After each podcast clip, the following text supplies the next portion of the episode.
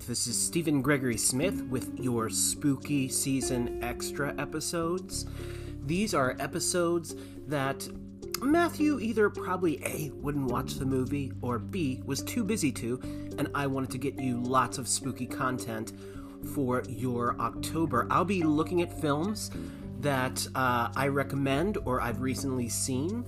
I know that everyone's making their spooky season lists, so I'm here to help you decide without watching the film if this is for you or maybe you want to skip it. All right, so I'm going to take a quick break and we'll be right back. In 1985, Tyler was meeting Justin at their favorite arcade, Longshot. Just as Justin was about to confess his love for Tyler, the world changed. Blending elements of 1980s pop culture and LGBTQIA fiction, we journey through this incredible experience that brings them closer together as they fight against a world trying to keep them apart. Listen to Longshot on Anchor FM, Spotify, Apple Podcasts, and wherever you get your podcasts.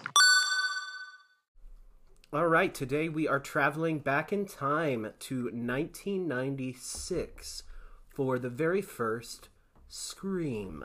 Ah! 1996, I graduated from high school and had my freshman year of college. Um, and it came out December 10th or 12th, somewhere in there, uh, 1996. and I did not see this in the theater. Mm, I, yeah, let me in the movie theater, like the cinema at the mall. Uh, I did not see it till the following year in October. Uh, it was at it was playing at our college in like one of the classrooms that had a projection screen screen screen and I went with I believe Danielle Ferretti and probably a few other people and I guess a lot of us had not seen it when it came out for whatever reason and we're seeing Well, it. I mean, you're in college, the first semester, you know. There was a lot of yeah, a lot of stuff stuff going going on. yeah. but we had heard about it and it entered into the zeitgeist I did really well, yeah. Stayed in theaters for a while Well, the first weekend I made it, I think it made 6.4 million. The second weekend made 9.1 million. The third weekend made 10 million. Jesus. So it went up Word of mouth. Word of mouth, yeah. And then back then in the day, it took films a long, a much longer time to come out on VHS or DVD, whatever it was at the time. I guess it was VHS still, For the most part, I think DVD probably did exist, but none of us could afford it. right? Yeah.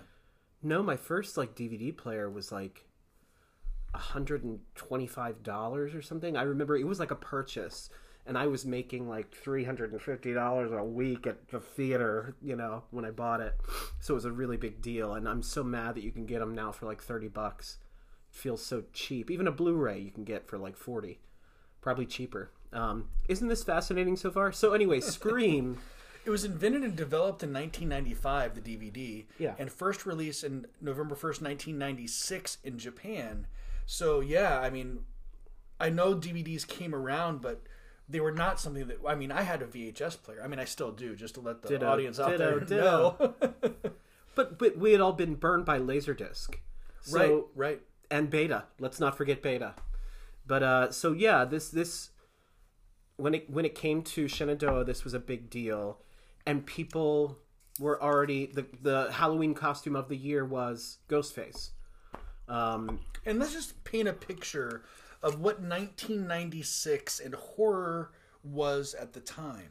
first of all none of us had cell phones yet I mean, they existed, but we didn't have them. Yeah, I mean, One uh, or two I mean. Zach on uh, uh, Saved by the Bell had a block, you know, uh, A brick. cell phone, a brick Yeah. cell phone, just like the one uh, Gale Weathers gets out of the windshield. The size of a football Yeah, um, but yeah, so horror films had really gone through this like slasher like thing. They just weren't making money anymore. Like they were just doing sequel after sequel after sequel, monetizing Halloween, uh, the Friday the Thirteenth, uh, the Nightmare on Elm Streets, to the point where it was a joke, really, and people just weren't going to them anymore.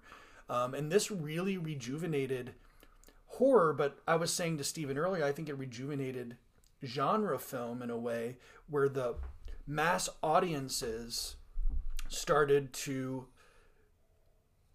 see more genre films as a possibility of seeing something besides just you know Elevated horror, the first pathway. yeah right yeah yeah and in the the whole meta aspect of scream i mean I- i will say the the stuff that came out after scream that scream like right after I know what you did last summer. uh, which is another Kevin Williamson script. Uh, you know, but some of the ones that were really bad, like that period was was bad, but it really did rejuvenate everything at that time.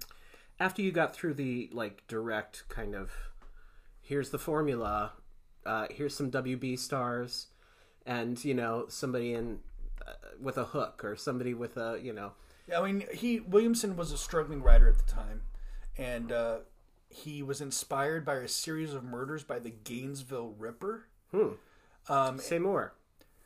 The Gainesville Ripper. Yeah. Let's find out. Uh, oh my gosh, uh, David Danny Harold Rolling, known as the Gainesville Ripper, was an American serial killer and artist who murdered five students in Gainesville, Florida, over four days in uh, Gainesville, Florida, over four days in August 1990.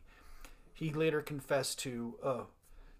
I don't want to read any more of it. it it's bad, but. Uh, so he he was inspired by seeing that on television, I believe, or reading about it, and then he Never was knew like, that. he was a huge horror fan. Halloween was like his favorite film, so he sat himself down and decided to to satirize the cliches uh, of the slasher genre of Halloween, uh, Friday the Thirteenth, The Nightmare on Elm Street, all that they you know had become at a certain point. Because Halloween is still, you know, one of my favorite horror movies of all time. Absolutely. But yeah. with Halloween, you don't really care.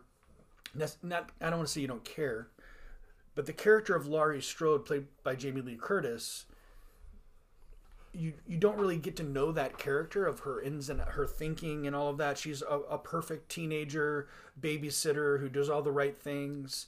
Um, so you don't, but you don't really get to know her as a character. What I but what Scream does is really lets you get to know these teenagers, their relationships, and you really do care what happens to these people. And with all the red herrings that are thrown throughout the film, just done brilliantly, you think it's Henry Winkler, the principal, at one point. you think it's Dewey at one point. You think it's the sheriff at one point. I mean, all of the different little things that that happen make it that much more heightened because you do care about the characters. But let's talk about Drew Barrymore okay.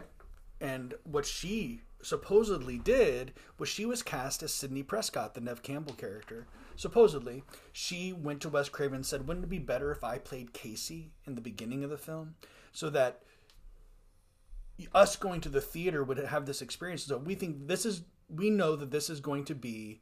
A Drew who, who we follow throughout this entire film. Vehicle, right. And then once that happens, that 12 minutes, and she, that she dies the way she does, that stab in the chest is still hurts watching it. Mm-hmm. Um, and you're like, oh, all bets are off. I have no idea what's going to happen. and she's still like a main poster girl on the poster. Absolutely. I don't think.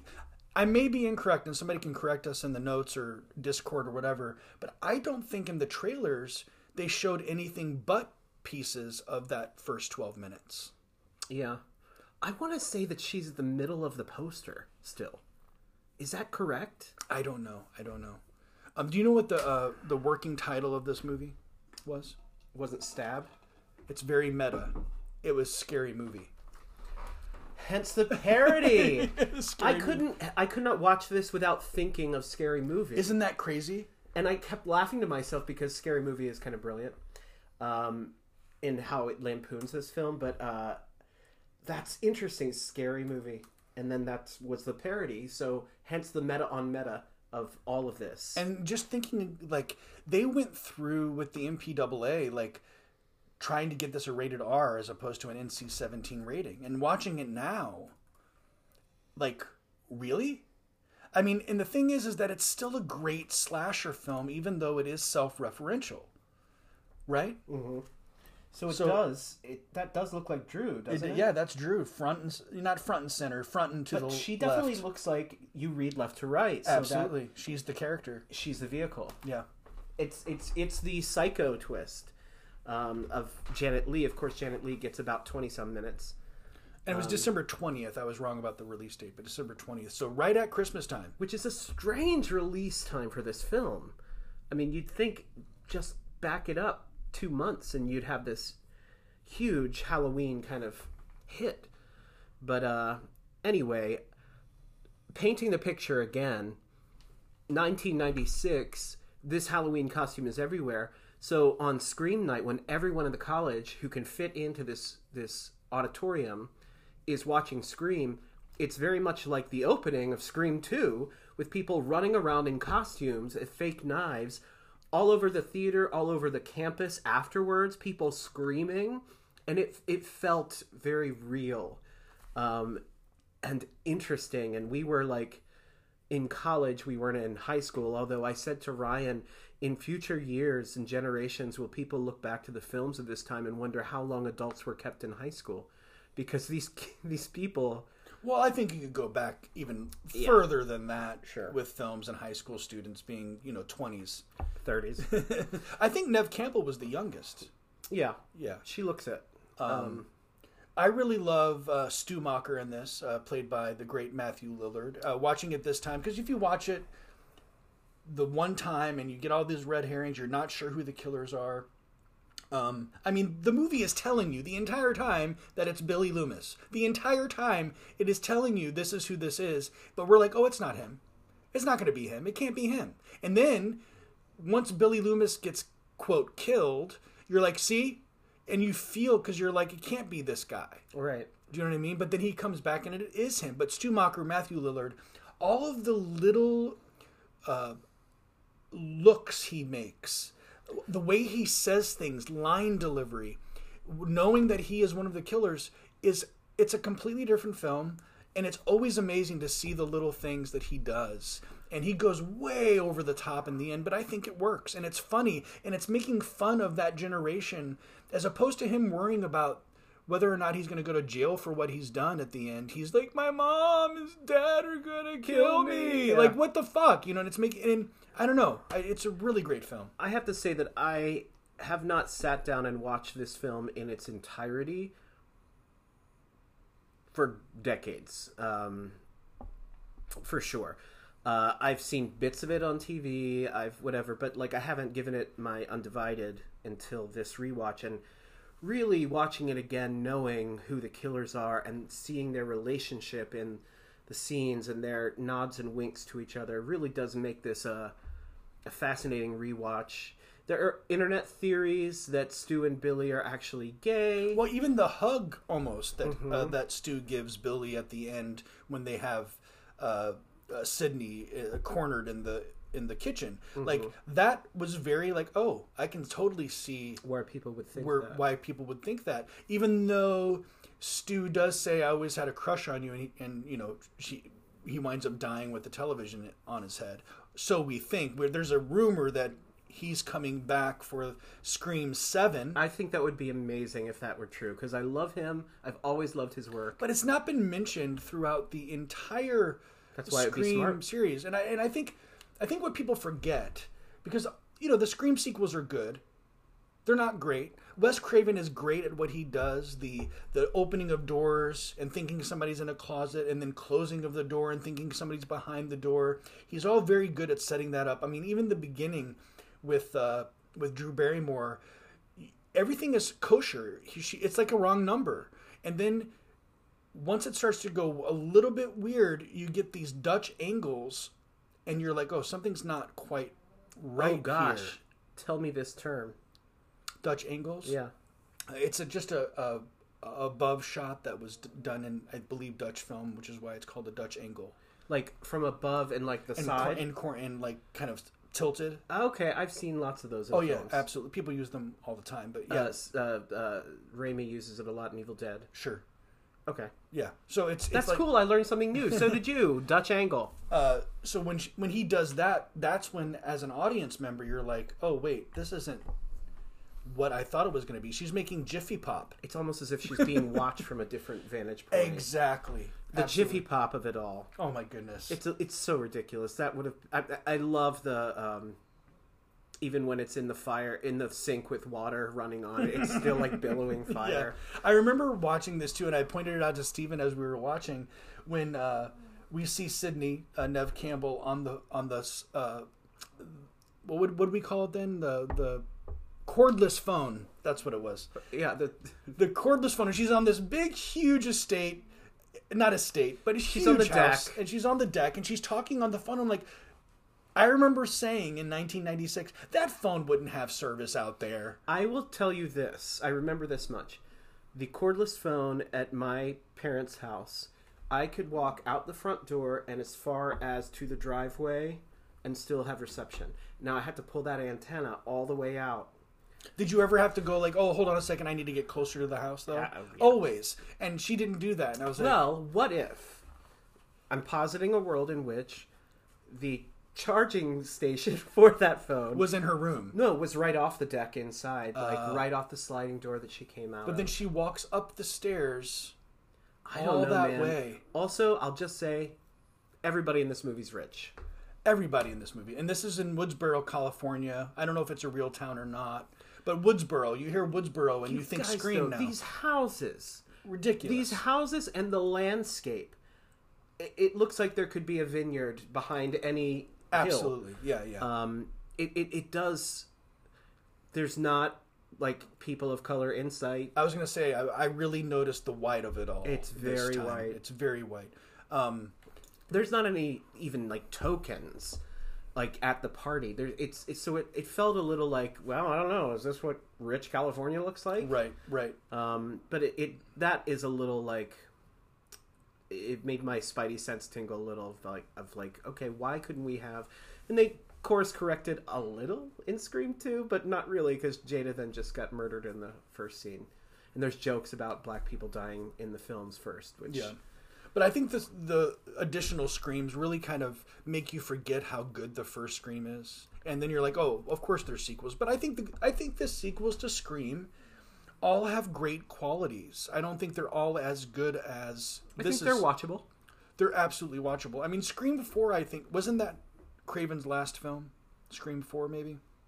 maybe Um, was yeah I thought was very good, uh, and it really took it to a next level. I like these new screams, um, but even Get Out. I mean, uh, Jordan Peele has said that Scream was a huge influence influence on what he chose to do with Get Out because he plays on those tropes, but to show, you know, racism as opposed to, you know, uh, the misogyny of, of, of everything that happens in horror films, uh, which is what Wes Craven always had said prior to this film. He was like, I don't really want to do another horror film.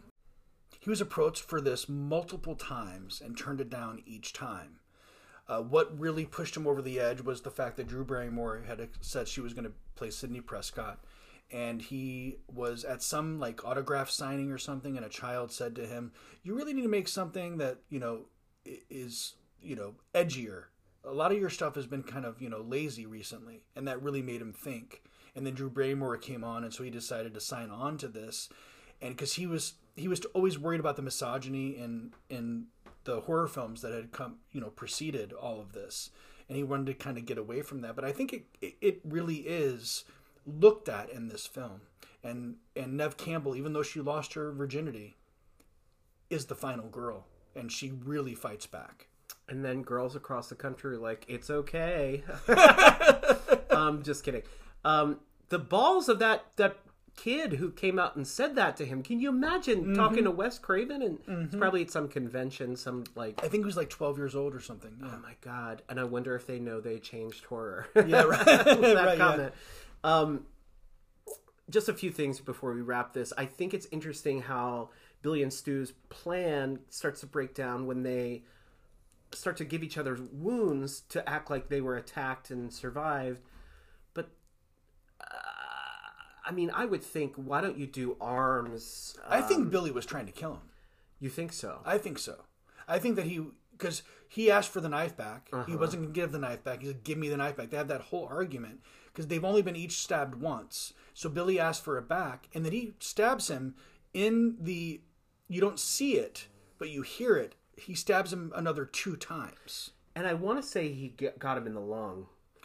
But that last time, because of on the that back one, and also blood starts coming from the mouth Yeah. so that's internal um but yeah I, it, it's it's very clever how kind of uh nev campbell kind of communicates with her dad of like, this is how this is going to play out, and this is what we're going to do. Um, Well, a bad uh, alternate ending. She is in the scream costume, and then the police come and shoot her dead. right. Oh my god. when she had Which- it on, I yeah. thought this could go south. So, oh, I thought the exact same thing. Wow. I thought the exact same thing, and then I thought about Get Out. Mm-hmm. Mhm. And then I thought about Get Out because, like, oh, well, if this was an African American, it must have passed through his mind as well. absolutely Yeah. passed through his mind. Oh, the end of Get Out makes me like nauseous. And I love. I actually enjoy the uh, d- the uh, deleted scene of the alternate ending of Get Out. Have you seen that where he's in jail? Yeah. yeah, yeah, um, I don't enjoy that. I enjoy the ending. yeah. But that on. is what would happen. that's the realistic ending. Absolutely. If not for uh, you know airport security. This turned it.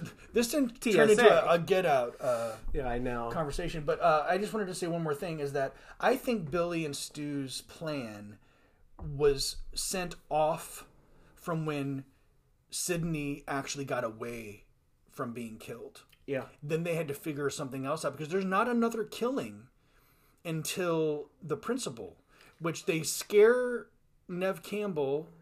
And then she goes and tells that Ghostface is in the building, and then they decide to shut down the the school. And then I think that at that point they decide, okay, well, the principal Henry Winkler is going to be alone. We can kill him, and then we're going to have this party, and then we'll go buck wild there. I think they have to like kind of change. Interesting. Yeah. Because it seems like I'm gonna kill the mother because she made my mother leave. Then I'm gonna kill her daughter. Ex- or, or my girlfriend, but they kill Each other's gir- girlfriend. Stu's ex girlfriend first, That's the right? plan. Yeah. Yeah. And then but after Why? after Henry, why her? I don't know that. That's I think why people speculate on Oh the no, I what? Drew Barrymore? No, no. Why do they kill Tatum? Oh, I think that yeah, that's an interesting question. That's but why the gay th- theory is around. I think. yeah, but yeah, I, I agree with you. Also, it could be something to do with Dewey, or it could just be that you know he wanted to move on, or whatever it is. But it's it's always the the boyfriends. So like even in the new Scream, okay, so Scream Five comes out just called Scream. Yeah, confusing. You knew it was going to be the boyfriend, right? hmm Like it, they're going to go back to you know square one, and it's going to be the boyfriend. Right. How, could you rate right now? This will be the end. Can you rate right now all of the Scream movies? Uh, I don't know them well enough. I've seen all of them once. Um, okay, and I'll try to piece in the ones I remember. S- number one, Scream 1. Number two, Scream 2. Number three, Scream 3. Number four, s- the last one. Scream Six, Number five, Scream 5. and then four is last. Yeah. Really? isn't four the one that the guy is like in a movie theater like a he's a director or whatever no that's three isn't it see i can't You know, no. Four is the one where uh, it's it's a couple. It's a it's it's two people in Scream Four. three is the one i didn't like then the director Okay, so for So, me, yeah, it's Scream one, one. without a doubt. yeah Uh, then I would say Scream Four, and I know people will hate me for that. And then two, then three. Two has that great car scene Yeah. with Ghostface and Two Brandy. Brandy's in it, uh, right? no Is it not Brandy? no it's uh, uh uh destiny's child it's um kelly rowland isn't it isn't it Is it? yeah Oh, wow. Okay, my bad. Um, and then I would say Scream Six, then Scream Five. The reason I like Scream Six is because we're now back into. We're not just being meta the way Scream was originally. We're now delving into the lore of what the Scream sequels have created. I mean, in Scream Six, in the would you call it a lair of the of the people, they have part of the garage door that Tatum was killed in. Like, I don't know. it's the family of billy isn't it It's yes. Well, no, she's the son of Billy. that's it. It's it the family of. Isn't it the family of Stu Macher? Right. that's it that's yeah, it yeah, yeah, yeah, okay I see what I mean. I've seen these once. Yeah. Well, for me, I I rewatched them when Scream Five was coming out, so I rewatched Scream all the way. Through. And through. I rewatched them around the same time because you were doing it, Yeah. And I copy what you did. um, Anyway, this is I think this is an iconic film. I think it really changed. I I want to say one last thing is that I feel like audiences liked the self awareness of people knowing the inside things of what was going on. Uh, with Randy talking about all of you know being the film nerd or whatever, being prime suspect. and I think that has turned a lot of people into film nerds, which I I I really love that. Mm-hmm. But at the same time, it's made them absolutely insufferable. So it's it's like a, a catch twenty two. I'm I'm really glad what what Scream was able to do for the horror for horror and genre period. But there's there's good and bad that comes with that. Final question: How much do we think Wes Craven was influenced by Edvard Munch's The Scream, the the work of art? Well, I mean the fa- the face itself, Ghostface or Father Death, as it was actually called, is kind of Ghostface, right? A little bit, yeah. uh, uh, the face is narrower on the mask, but it's a surreal kind of like melty face that is kind of the same in the. I just wonder, and it's called Scream, and the artwork is called The Scream. So, last little bit of information here, and then we'll close out, is that the company that made that mask, they were so on set, they weren't using it, but Wes Craven used it, even though they didn't have the rights to it. They finally found the people that were making the mask, mm-hmm. and the way they got the rights to it is that they said they would put the name of the company at the end of the credits, and they'd give them a hundred dollars. That's it. That's it. Wow. And so, Well, you know why? Because they're like, we're about to do you the biggest favor right, sure. because you're gonna sell out. Yeah. Well, I mean, they were probably a small company, and they didn't know. I, I, I hope that they've made money since then. I can only imagine. Well, that has been 1996's Scream. Bye.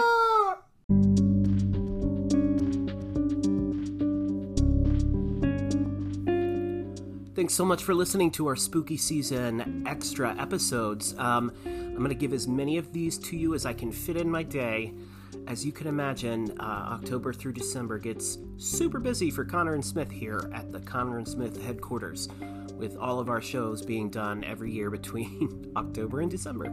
But if you want to learn more about us, please visit www.connersmithmusicals.com. Um, that's Conner with an ER. You can find us on social media. We have a YouTube page. Are you subscribed? Click on it. It is Conner and Smith. I know that there's like a country musician, Conner Smith, but Conner and Smith musicals usually finds us. You can find us on Instagram. Please sign up for our Instagram. Um, I'm on Twitter, and Conner and Smith are on Facebook, but again, look for the ER, not the OR. Um, you can become a Patreon supporter of Conner and Smith. Um, that gets you lots of behind the scenes special access videos uh, of our concerts, different things. You get a, a live video update. Well, it's not live, it's taped. Video update once a month. Um, uh, you get the newsletter every month. You get little like magnets and fun stuff like that. So check that out. Become a Patreon supporter. We really appreciate you, all of you who do. Um, that's all for now. Uh, We'll catch you on the next spooky season extra episode. Bye bye.